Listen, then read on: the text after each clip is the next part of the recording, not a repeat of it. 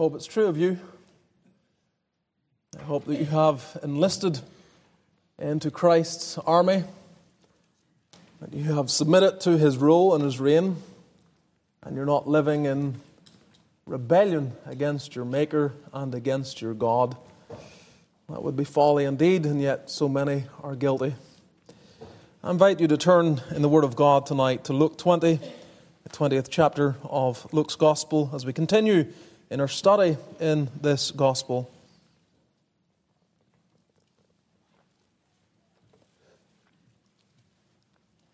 I was encouraged by so many of the hymns that were outside of my choice, uh, being about the love of God, the love of Christ.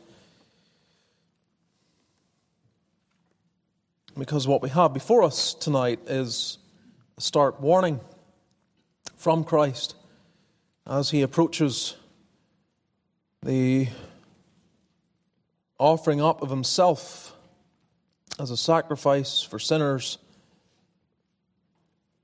He is now in Jerusalem, and it's just a matter, really, of hours before he becomes that offering. So we're going to read from well, probably be good for us just to read from verse 1 again. So we'll go back. We looked at the opening eight verses last time, but there's obviously a connection here. And we'll read through verse 18.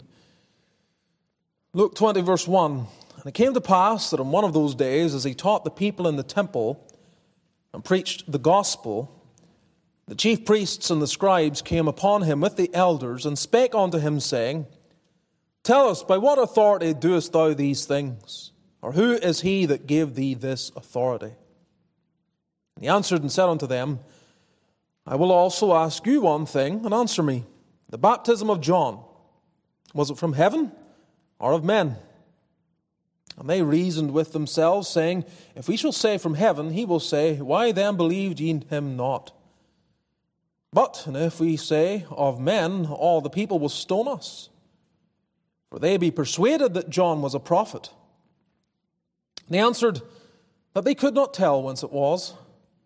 And Jesus said unto them, Neither tell I you by what authority I do these things. Then began he to speak to the people this parable. A certain man planted a vineyard, and led it forth to husbandmen, and went into a far country for a long time. And at the season he sent a servant to the husbandmen that they should give him of the fruit of the vineyard. But the husbandman beat him and sent him away empty. And again he sent another servant, and they beat him also and entreated him shamefully and sent him away empty. And again he sent a third, and they wounded him also and cast him out.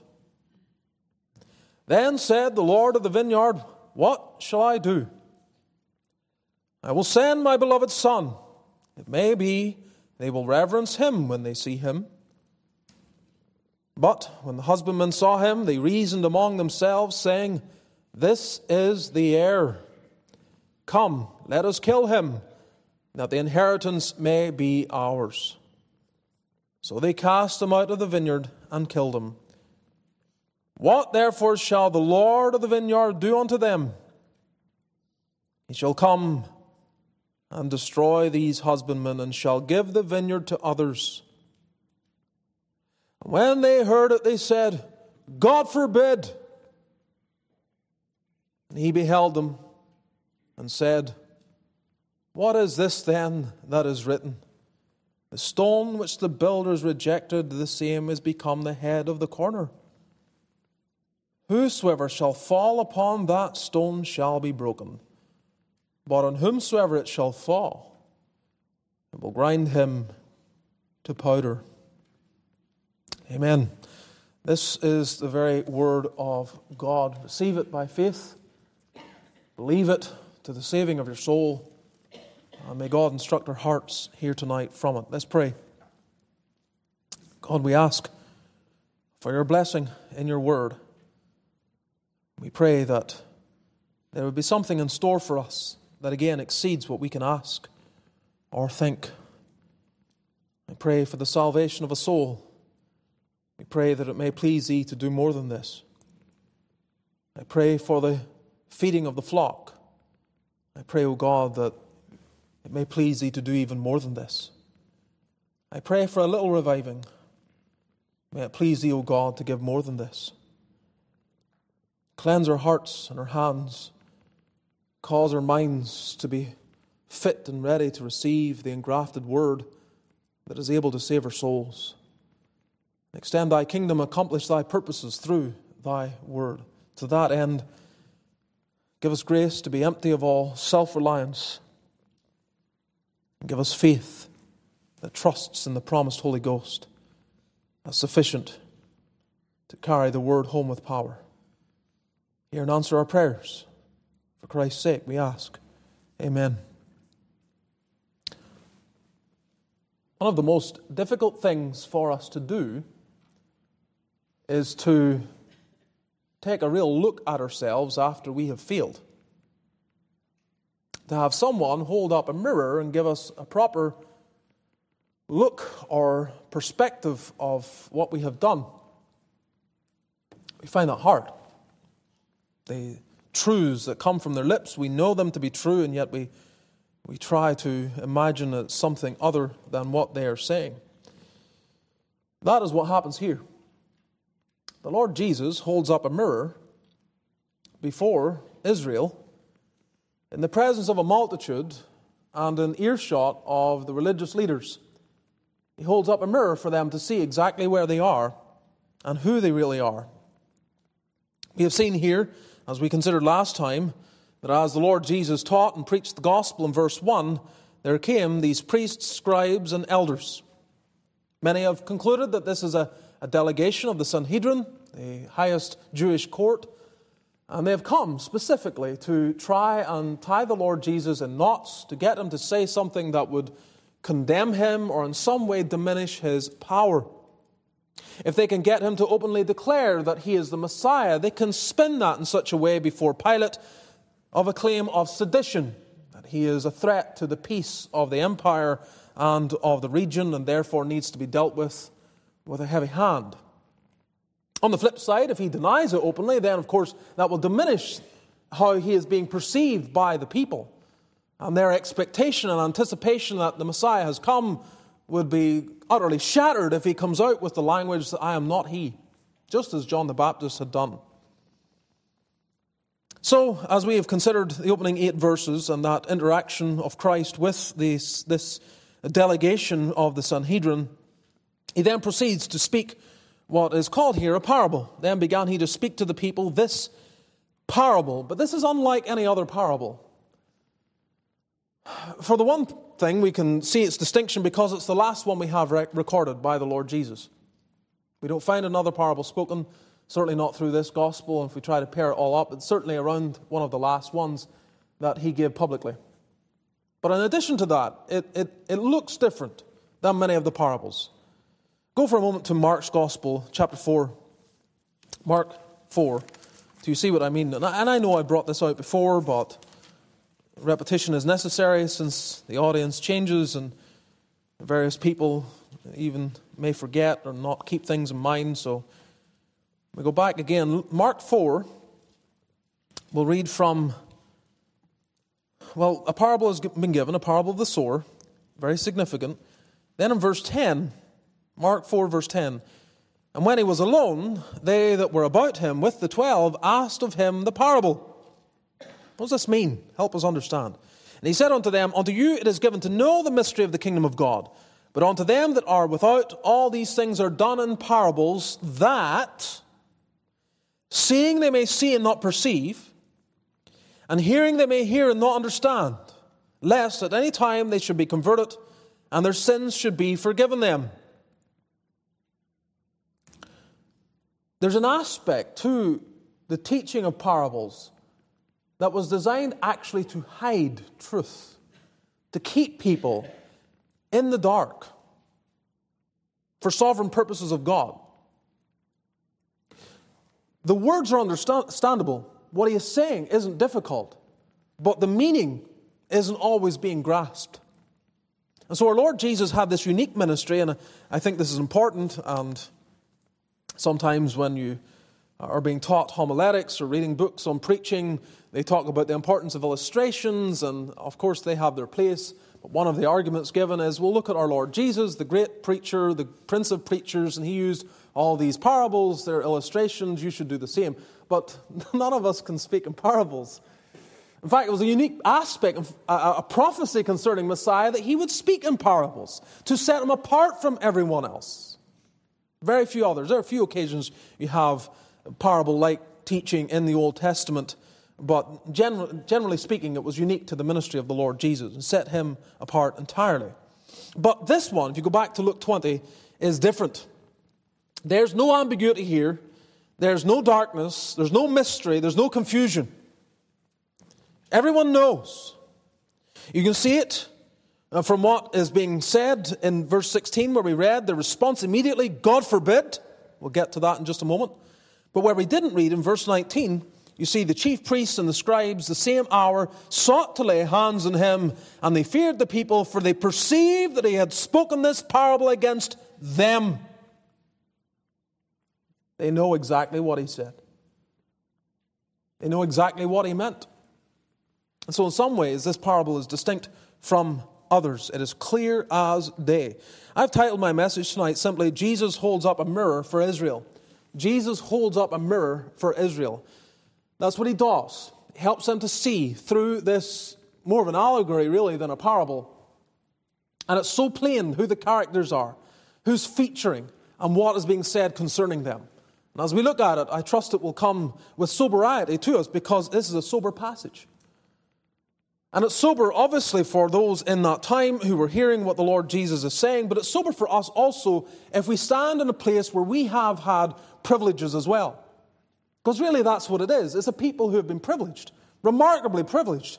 And they've been given the oracles of God, and they've had all these spiritual benefits, and yet they have cast them aside. Worse than that, they have sought even to destroy the very Word of God incarnate.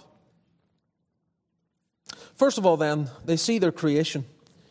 By Christ holding up this mirror, they see their creation. Verse 9 He began to speak to the people this parable A certain man planted a vineyard and led it forth to husbandmen and went into a far country for a long time. Now, it wasn't uncommon in those days that those with large estates would rent it out to tenant farmers and bring them in, and then they would benefit from having the land, but a portion of it would be expected to go back to the ultimate owner of the land. And it's not a stretch to imagine that at times when the landowner would come back looking for his portion, that that would result in dispute and argument, maybe even get violent at times as they would try, even perhaps to maybe hide the harvest and say it wasn't as big as it really was, hiding a portion of it so they don't have to give the same commitment to them. All sorts of things that may have happened. Well, here the picture is one of a vineyard, and again you have this one who owns the land and it's rented out, as it were. These husbandmen are given permission to work the land for a benefit, but there is something that should be received from them. And what it is putting before, what it illustrates for everyone, and they knew it, you may, might not see it here, but I'll, I'll help you understand how clearly they grasp the fact that he is dealing here with Israel. Go to Isaiah 5. Isaiah chapter 5.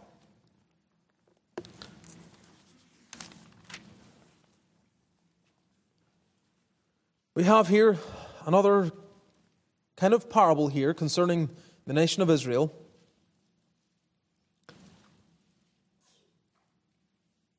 God is helping them understand why there's such severity coming upon them. So we'll take a few moments just to read the opening verses. Isaiah 5, verse 1. Now will I sing to my well beloved a song of my beloved touching his vineyard. My well beloved hath a vineyard in a very fruitful hill, and he fenced it and gathered out the stones thereof, and planted it with the choicest vine, and built a tower in the midst of it, and also made a winepress therein. And he looked that it should bring forth grapes, and it brought forth wild grapes. Now, O inhabitants of Jerusalem and men of Judah, judge, I pray you, betwixt me and my vineyard. What could have been done more to my vineyard that I have not done in it? Wherefore, when I looked that it should bring forth grapes, brought it forth wild grapes. And now go to, I will tell you what I will do to my vineyard. I will take away the hedge thereof, and it shall be eaten up and break down the wall thereof, and it shall be trodden down. And I will it waste, and it shall not be pruned nor digged, but there shall come up briers and thorns. I will also command the clouds that they rain no rain upon it. For the vineyard of the Lord of hosts is the house of Israel, and the man of Judah his pleasant plant. And he looked for judgment, but behold oppression, for righteousness, but behold a cry. Now keep your finger there and go to Mark 12. Go to Mark's Gospel, and you need, I need you to be able to flip between these two because Luke's audience is more Gentile, and therefore there are details here that are left out, not pertinent to his audience, but Mark gives them for us to understand. When, he, when we come to the parallel passage where the Lord Jesus is giving this parable, Mark 12, verse 1. But what I want you to note is, and if you can see both passages, you'll see it for yourself, how verse 1 correlates so tightly with Isaiah 5, verse 2. So let's read Mark 12, verse 1. They began to speak unto them by parables. A certain man planted a vineyard and set an hedge about it and digged the place for the wine fat and built a tower and let it out to husbandmen and went into a far country. Back to Isaiah 5, 2. He fenced it, gathered out the stones thereof, and planted it with the choicest vine, and built a tower in the midst of it, and also made a winepress therein. And he looked that it should bring forth grapes, and it brought forth wild grapes.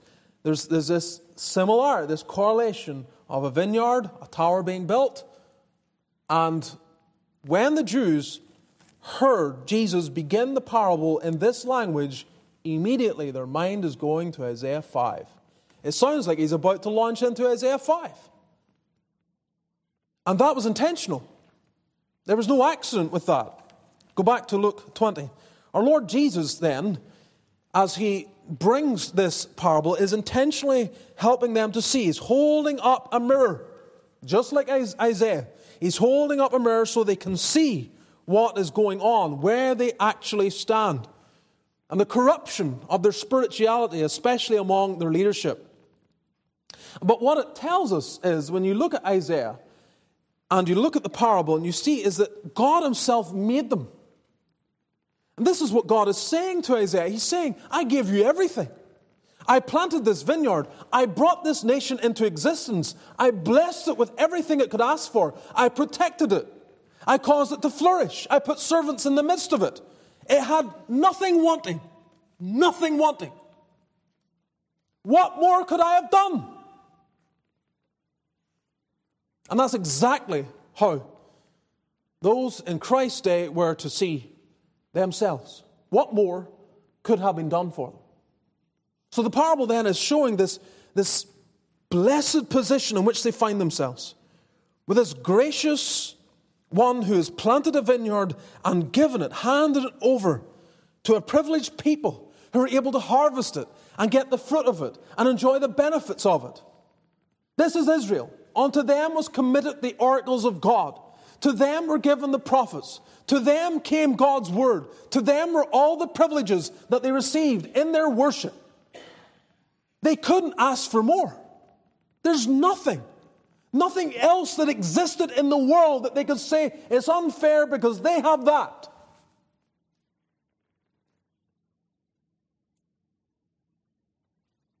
Happy art thou, O Israel. They could not make any complaint against God. He had brought the nation into existence. And they should be thankful.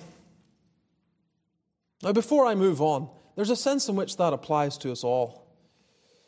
We're not Jews here, we're not in the same context, but at the same time, we can look and say that we are a privileged people. I mean, that's part of the benefit of me standing in this context. I'm not standing in downtown Greenville where I can't make assumptions. If you're here, the vast majority of you, perhaps to a man, you have privileges. Privileges that are higher, more distinct than many in this very city, never mind beyond. What more could you ask for? Are there things you could ask for? No doubt. we are so naturally discontent. There are things that our carnal hearts can want after. We have a way. We have. You see it in Adam, don't you? Adam and Eve.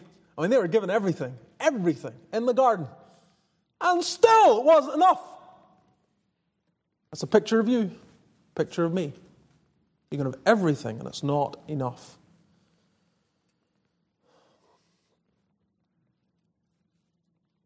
So, what do we do? Isaiah, Isaiah 51, verse 13 says that we forget the Lord our Maker. We forget them. So, we can even learn from this ourselves. So, as Jesus holds up this mirror, they see their creation. Secondly, they see their examination. There's also an examination that's highlighted here from verse 10. At the season, he sent a servant to the husbandman that they should give him of the fruit of their vineyard, of the vineyard. But the husbandman beat him and sent him away empty. And again he sent another servant, and they beat him also and entreated him shamefully and sent him away empty. It just means they mistreated him. And again he sent a third, and they wounded him also and cast him out. So the depiction here is that Israel, amidst all of its privileges, there's a time when there's expectation of fruit from all that they have been given. God expects fruit. And as the years progress through the nation, God sends servants to go and see and test that fruit, to bring a message about how God already perceives what they are doing. Go to Jeremiah 7, just was one example. You could also, what came to mind was uh, Second Chronicles 36 we have a similar portion, but I think I've turned there on other occasions. I turn you tonight to Jeremiah 7, verse 25. Here's how it's summarized. Since the day that your fathers came forth out of the land of Egypt unto this day, so he's, he's talking centuries here. I have sent unto you all my servants the prophets, daily rising up early and sending them. Yet they hearkened not unto me, nor inclined their ear, but hardened their neck. They did worse than their fathers. Therefore thou shalt speak all these words unto them, but they will not hearken to thee. Thou shalt also call unto them, but they will not answer thee. But thou shalt say unto them, This is a nation that obeyeth not the voice of the Lord their God, nor receiveth correction. Truth is perished and cut off from their mouth. That is the point they have been brought to by the time you get to Jeremiah. And again, as I say, you have this stated also in 2 Chronicles 36. Same thing. God is sending prophets, they will not listen. It's been going on for centuries, they will not hearken. And this is illustrated then by the Lord Jesus in this parable where he sends servant after servant after servant, testing them, bringing to them God's word seeing where they stand, examining how they are. And every single prophet was another test. And every time they mistreated the prophet, they failed. Fruit was expected. God sends servants because there's a lack of fruit, a want of fruit. He sends servants to help them produce fruit, but they will not listen. Every servant that comes is actually, by his very arrival, the very presence of a prophet in most cases, is a symbol of mercy. Just being there. That God is long suffering. He keeps sending. What patience over centuries to keep sending and sending as they decline, as they keep on testing. And he is looking for fruit, he's looking for fruit, he's looking for fruit, but over and over again, there's none. He sends another. Why is he sending another? To call them to repentance, that they might produce fruit. Why does he send another? To call them again from sin and to repentance, so that they might show forth fruit. We've dealt with this already. If you flip back to Luke 13, you'll see how the Lord Jesus expresses the patience of God there. In Luke 13,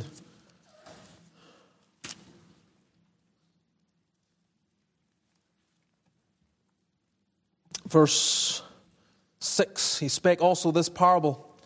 A certain man had a fig tree planted in his vineyard, and he came and sought fruit thereon and found none. Then said he unto the dresser of his vineyard, Behold, these three years I come seeking fruit on this fig tree and find none. cut it down, why cumbereth it the ground? And he answering said unto him, Lord, let it alone this year also, till I shall dig about it and dung it, and if it bear fruit, well, and if not, then after that thou shalt cut it down. And he was teaching in one of the synagogues on the Sabbath. Again, similar language here, and it's showing the patience and even the intercession of Christ, where he is, he is calling upon for more patience to be shown, more time. God demands fruit. He doesn't give privileges and blessings for you to cast them aside. He doesn't give you His word for it to be ignored. He doesn't put you under the means of grace for you to not benefit from it. He expects fruit. He expects fruit. Herein is my Father glorified, John 15, that you bear much fruit. What is the chief end of man? To glorify God. How do we glorify God? We bear much fruit. I'm not going to get sidetracked into what sort of fruit, but you can see it in simple ways, just simple obedience. That's what he's looking for. It's not complex, it's not mystical. It's the well known depiction that our Lord Jesus gives at the end of the Sermon on the Mount. When you have the wise man, you have the foolish, and you, you have them building their house. One's building his house on sand, the other's building his house on the rock. What's the difference? The wise man hears the word and does it. The foolish man hears the word and won't.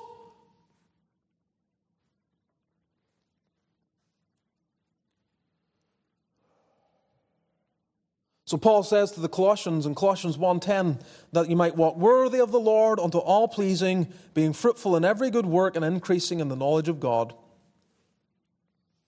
And Jesus is showing in this mirror you've had opportunity after opportunity I've sent prophet after prophet, servant after servant, time after time. There's no fruit.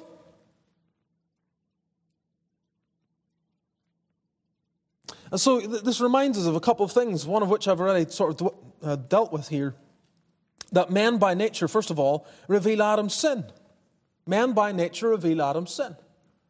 God can give him everything, and still, he looks for something more.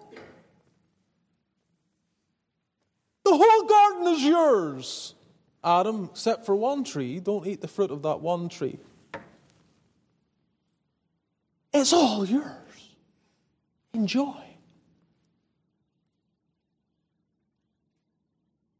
And he is duped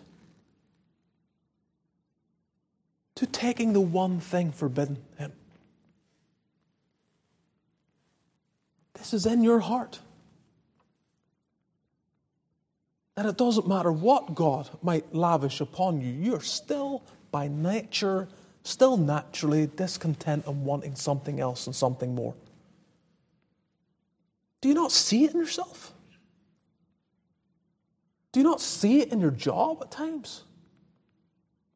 You can't even be thankful for what you have. All you go through seasons where all you can see are the reasons why to move on, why to go for something else, why it's not as good as it could be.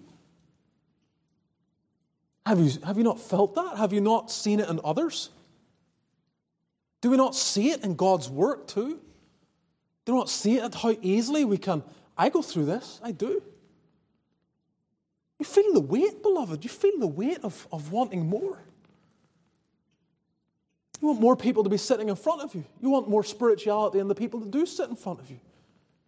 You want God's Spirit to be more evident in your, in, in your services, the real sense of, of God among us. You want, you want more to show signs of conversion and signs of growth. You want more.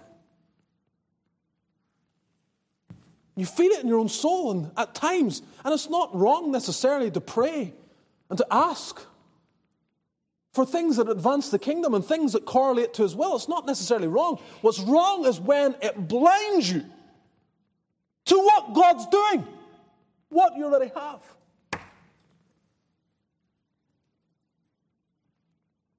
And I've been there. You have to straighten yourself out.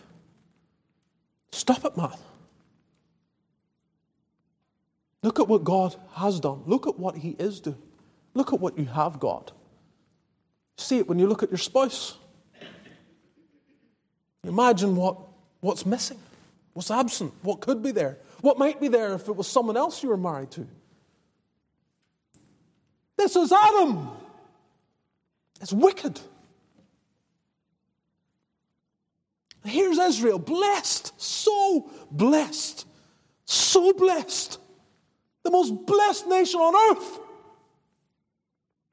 It's not enough.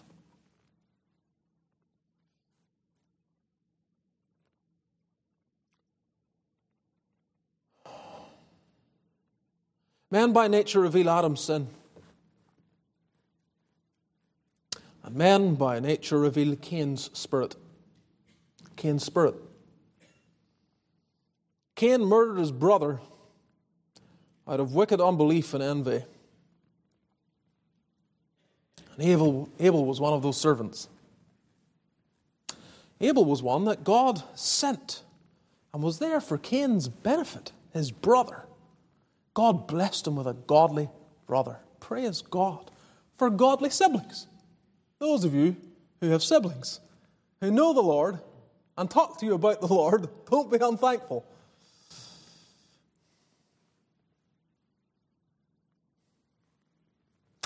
Well, that murderous intent that was in Cain was found not just in what's about to take place concerning Christ, it marked, it marked the nation.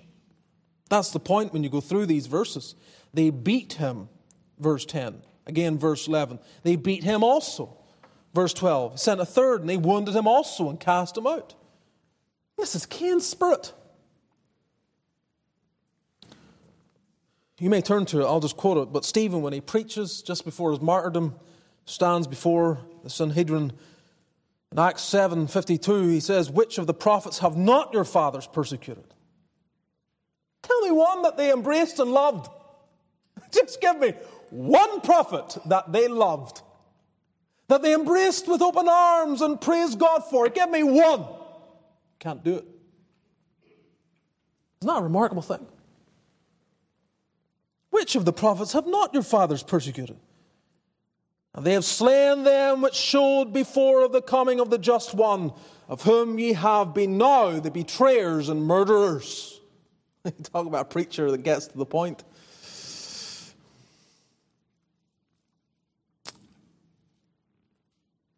And they couldn't bear it. The thing is, Stephen is really just echoing what Christ is declaring here in Luke 20. He didn't invent it, he's not saying it for the first time. He took from the language of his Lord.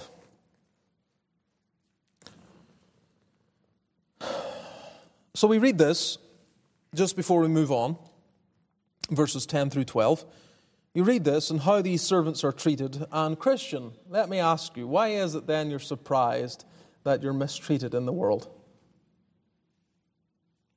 Why are you surprised? Why is it that you're shocked that people should be unbelieving? Why be amazed that people within the church at times can be guilty of awful sin? This is precisely what the servants of God faced down through the years. They were hated and rejected and sometimes killed for their faithfulness to God. So we shouldn't be surprised. Unto you it is given in the behalf of Christ not only to believe on him, but also to suffer for his sake. Yea, and all that will live godly in Christ Jesus shall suffer persecution.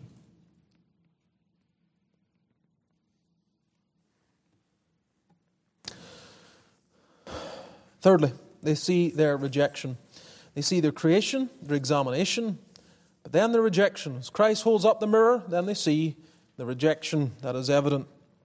Verse 13 Then said the Lord of the vineyard, What shall I do? I will send my beloved son. It may be they will reverence him when they see him. But when the husbandmen saw him, they reasoned among themselves, saying, This is the heir. Come, let us kill him, that the inheritance may be ours. So they cast him out of the vineyard and killed him. a mirror showing them what was already in their hearts. We know that. don't we? Verse 47 of the previous chapter. Luke 19:47. He taught daily in the temple, but the chief priests and the scribes and the chief of the people sought to destroy him. And it goes way back, farther than that too. They rejected him. Outright, outright rejected him. And they knew. They knew who he was. They're not doing this because they don't understand. They're responding this way because they understand and they don't like what they see. You can see it even in the way they respond. Well, before we get to that, just, just note a couple of things here. In what Jesus says, obviously he's pointing to himself. God sent his Son into the world. God so loved the world that he gave his only begotten Son. What shall I do? I will send my beloved Son. This is amazing. You think of it just. so, so God has sent preacher after preacher after preacher. And now he's going to send his son into the same den before the same wickedness to experience similar or worse treatment. What love! In doing this, Jesus first claimed to be God's Son. You see the distinction between the servants? You're meant to see that. That's meant to be understood. All the rest were servants that he sent. Now he sends his son. This, is, this one's different. And he is, he's different. He's not just your average prophet, he's not just another man, though he be a man.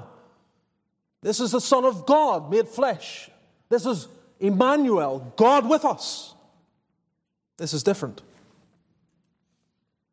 So he is, perhaps somewhat subtly, but not that subtle, clearly making this claim for himself sonship. Also, the tenants knew. The tenants knew that he was God's son because he, in telling this, shows their response. This is the heir, verse 14. This is the heir. They're not denying it, they know it. This is the one to whom all things should be given, it all belongs to him. So, in saying this, the Lord Jesus read and understood exactly what they grasped. But when you read this is the heir, I want you to see how they say this is the heir rather than this is the son.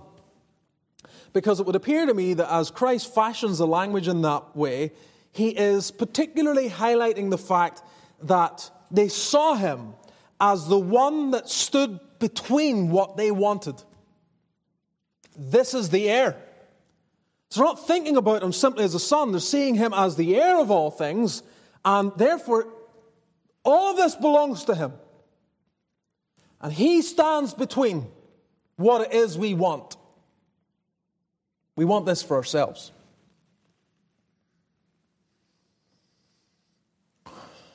So, what did they do? Well, they murdered the son. This is the heir. Come, let us kill him that the inheritance may be ours. Ah,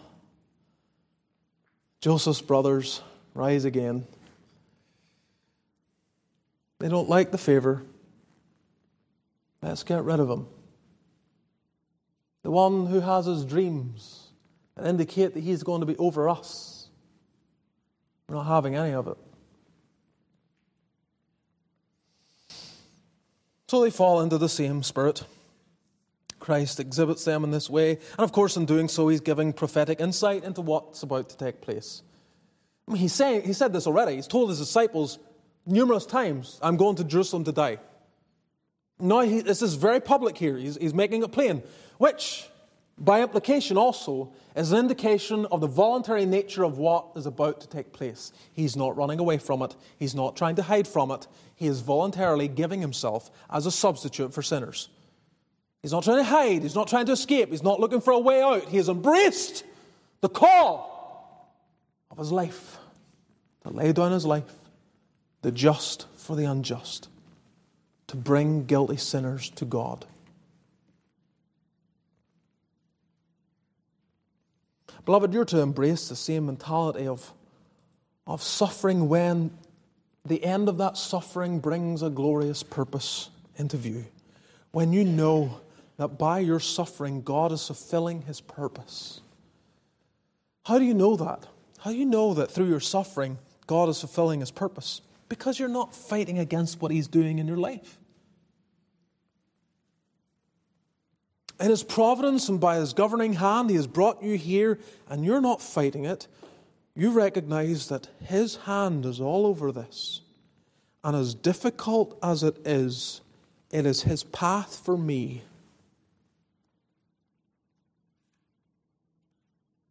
Before there's any crown, there's a cross. And there are few saints who have ever gone through life without experiencing it in that particular order. The cross comes first, then the crown. Christ embraces this. And he is fully accepting of the fact that this is what they're going to do to him. They're going to kill him. So, this is their rejection. Fourthly, they see their judgment. They see their judgment. Verse 15 again What therefore shall the Lord of the vineyard do unto them? He shall come and destroy these husbandmen and shall give the vineyard to others. This is their judgment. Just judgment pronounced. Great sin, great judgment. So the Lord is going to come, destroy them. The time has come, they will be destroyed. But he still loves the vineyard. It's his. The vineyard depicts his kingdom, the work of God upon the earth. God's not finished with the world. He's not finished bringing fruit out of this world for his glory. And so you have these two aspects. Those who have rejected will be destroyed. And they were. They were destroyed. Christ later is going to build upon this when he describes what is coming to Jerusalem in their destruction. God is done with them. They must be destroyed. That suffering that came upon the city is notable for its horror and its extent and its suffering. But this is what comes when you make an enemy of God. But he will give it to another. The vineyard will be given to others. God's not going to stop his work in the world, he's going to continue on.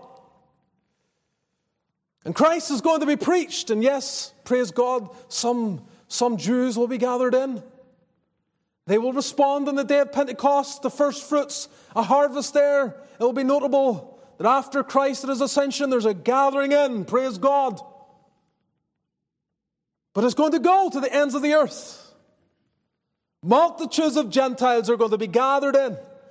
Nation after nation will come under the influence of this king. The heir has come, and they will receive him. They will embrace him. They will believe in him. They will serve him, and they will bring forth fruit to his glory. That's you and me. Right here. 2,000 years later. If you're saved and the Spirit of God is in you, this is you. You're the fruit of this. Giving it to another. Extending the kingdom to places where prior it had never been. Of course, the people are horrified. How could it be? God forbid! No way! Not possible. They cannot entertain the possibility of it. But John had warned them. John had warned them. Matthew 3. Now also the axe is laid onto the root of the trees. Therefore, every tree which bringeth not forth good fruit is hewn down and cast into the fire. John came. John came warning. Bring forth fruit now. It's now or never. Bring forth fruit. That was John's ministry. He was grabbing Israel by the lapel with the kind of prophetic influence that they had never witnessed. He grabbed them by the lapel and he said, Repent! Repent now! There's no more time.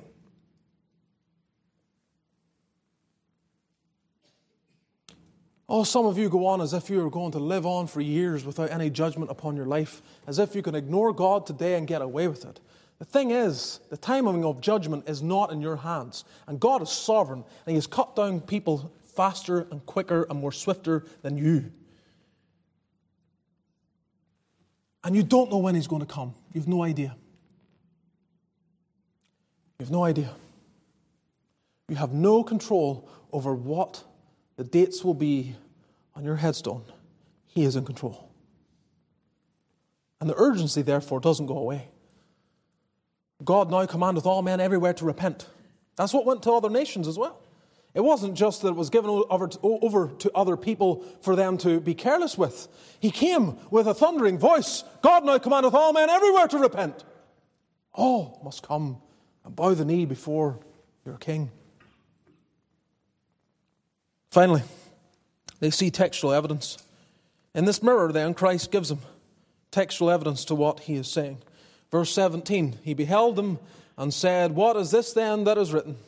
The stone which the builders rejected, the same has become the head of the corner. What's going on here? He's quoting from Psalm 118, which, which was part of what they were singing when he came into Jerusalem.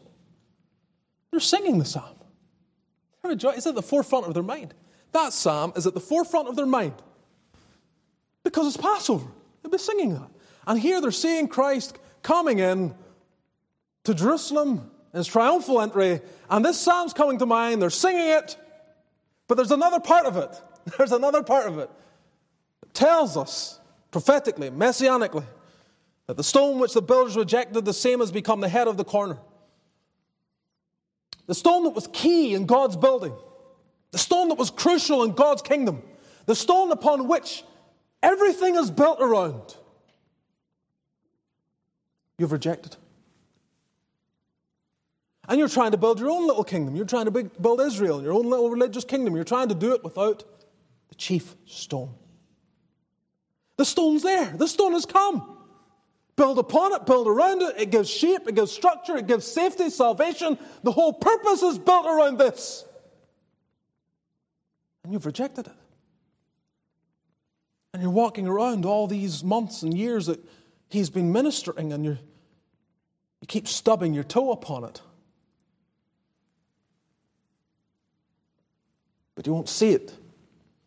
You won't believe it. So, what will happen? Verse 18 Whosoever shall fall upon that stone shall be broken, but on whomsoever it shall fall, it will grind him to powder. There's a, the way this is phrased is in such a way as if there's two contrasting things going on, but it's the same. The point is, however you come into contact with this stone, you'll be destroyed. That, that's the bottom line. Whether you fall upon it or it falls upon you, you'll be destroyed. Christ is going to destroy all who will not believe. This is encouraging in one sense, isn't it?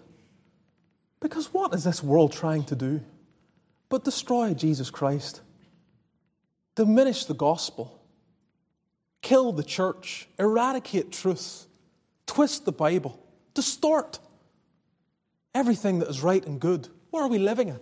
We're living in this present culture where there is this concerted effort to eradicate,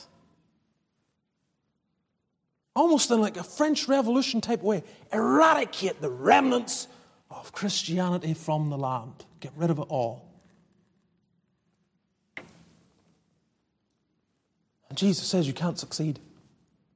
You can't succeed. You come against me, you will be destroyed. You try to crush me, you will be crushed.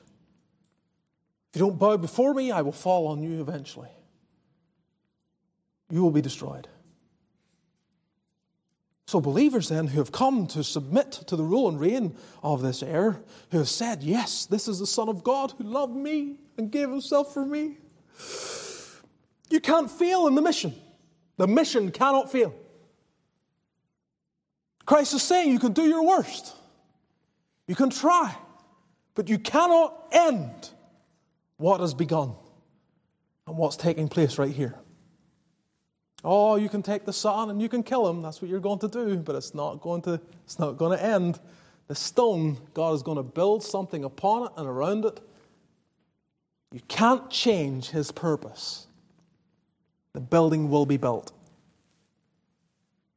So, those of us who are God's people, who love the Lord, get to hide in the encouragement of this.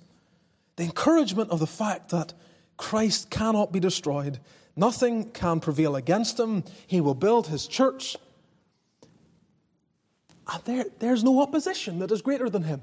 There is no plan that can surprise him. There is no effort that can crush him. There's no religion that can outwork him and outsave him.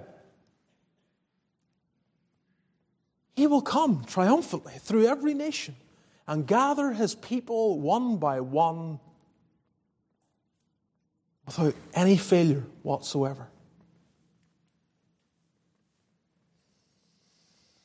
Our time is almost gone. I want us to meditate then on this thought that we look in the mirror of God's Word, all of us. That's, that's what we do. I, I, I open the Word to you, beloved. And we have here the very same thing that God gave to Israel. You have the very Word of God. And it's a mirror. James tells us that. It's like a mirror. You read it, you see something about yourself. And one of the dangers is you go away and forget. Forget what it says. And these Jews, they read the Bible, they memorized the Bible, they professed to know the Bible. But the entire time, they're blind to the central message and to the command that was calling them to resign the authority that they wanted. This is man's problem. He wants authority over his own life. He wants to be the governor. He wants to be in control. He wants to say, It's my life. I want to do my thing.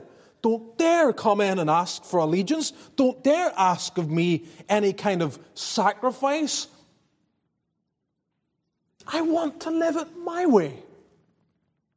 And this, this has not escaped the professing Christian church. If it was rife in Israel,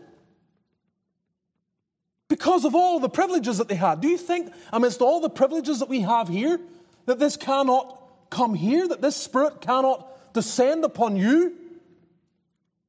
Beloved, this is one of the things that we must be most frightened of. That we come to a point where we have this relationship with God that is on our terms. And we claim to be religious, we claim to be loyal, we profess to be devout, and yet the entire time they're, they're, they're, we, we are looking at Jesus Christ and we are molding him after our own will.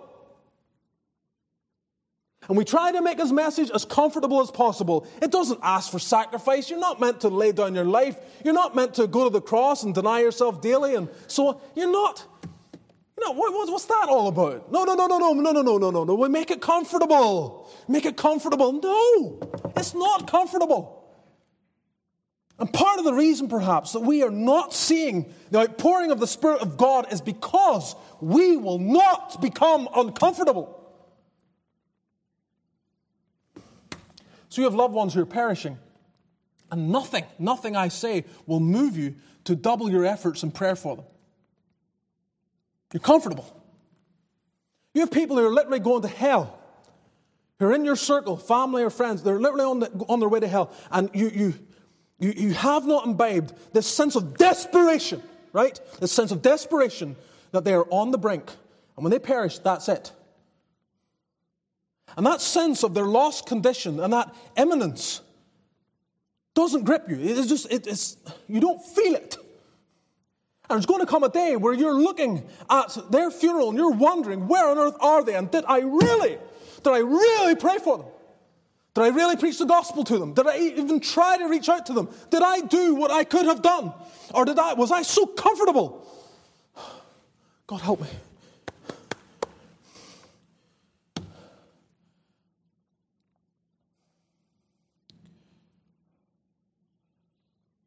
This is real, beloved. Is hell real? Is it? Do we believe it? Are people literally on the way to eternal destruction from which they will never escape ever? Will they suffer endlessly? That's what the Bible teaches. Are they going to be lost irrecoverably? And are you perhaps the only, or whether you're alone or not, you're one of God's instruments right there in their lives? And yet days pass and you never pray for them. Never mind saying, I'm going to set aside a particular time or multiple times in the week. I'm going to get before God 15 minutes in the morning or in the evening or some other time, maybe even pair up with other people who are burdened with the same thing. I'm going to get before God and we are going to, we're, we're going to storm heaven until we see God answer. I will not let you go, Lord, until you answer. People are lost. And we are comfortable with it.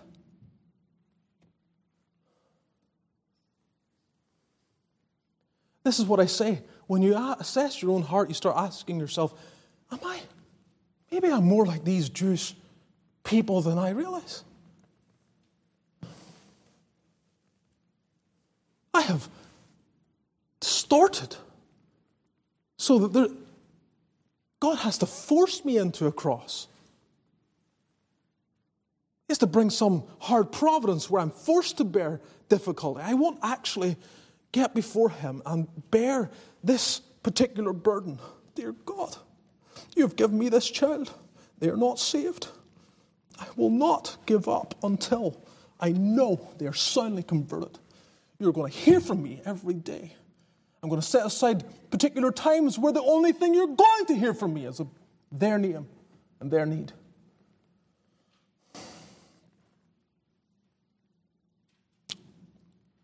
It was that feeling that caused Paul to, in fastings oft, it was just the burdens. It's the, he felt the burdens. It was eternity. And I, and I, honestly, I read this and I see all the privileges that we have right here. Right here in this church, we, we have been so privileged. What are we doing with it? Comfortable with the fact that people are on their way to hell. God forbid. And he's going to take, he's going to take his working and his spirit and his privileges and he's going to give it to another. And leave us to a religion but is without any sense of the presence of God. May the Lord have mercy on us. Let's bow together in prayer.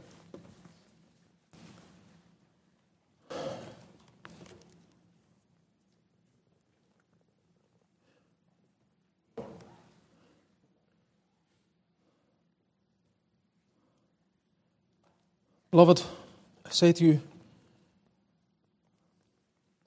I get up here sometimes and I feel the slothfulness of my own soul. I feel it, I do.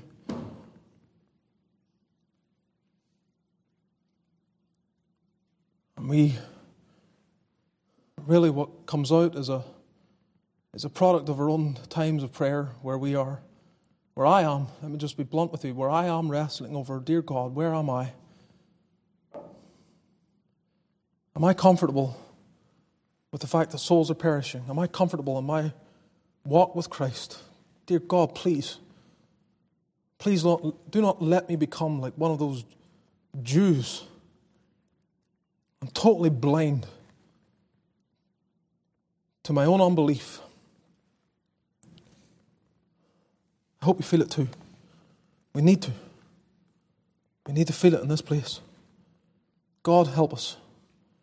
Please spare us from traversing this path of ingratitude, of rejecting what you've given to us, of distorting and making as easy as possible the Christian life. We have such a short time here. Our life is so brief. God, teach us to pray. Make us interceders to call upon your name, trusting that you will do impossible things in our day. And some here have lost loved ones that seem beyond all hope. But like Abraham, we are to hope against hope. And stagger not at the promises of God through unbelief, but be strong in faith, giving glory to God. God, give us evidence of your working right here. May we see it. Hear and answer a prayer. Be with us in all of our conversation before we part this place and as we enter into this world. Empower your church by your Spirit. Oh, give us more of yourself, Lord. Fill our hearts and then fill them even more.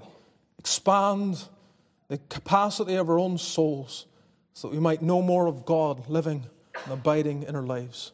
Come, blessed Spirit, fill us. Make us instruments in the hand of Almighty God.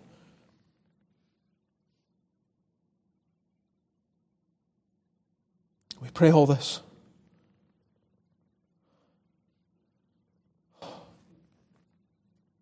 Dear God, we pray all this, so longing that you might work.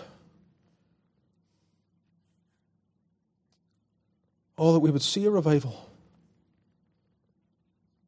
Hear us, Lord. May the grace of our Lord Jesus, the love of God our Father, and the fellowship of the Spirit be with all thy people now and evermore. Amen.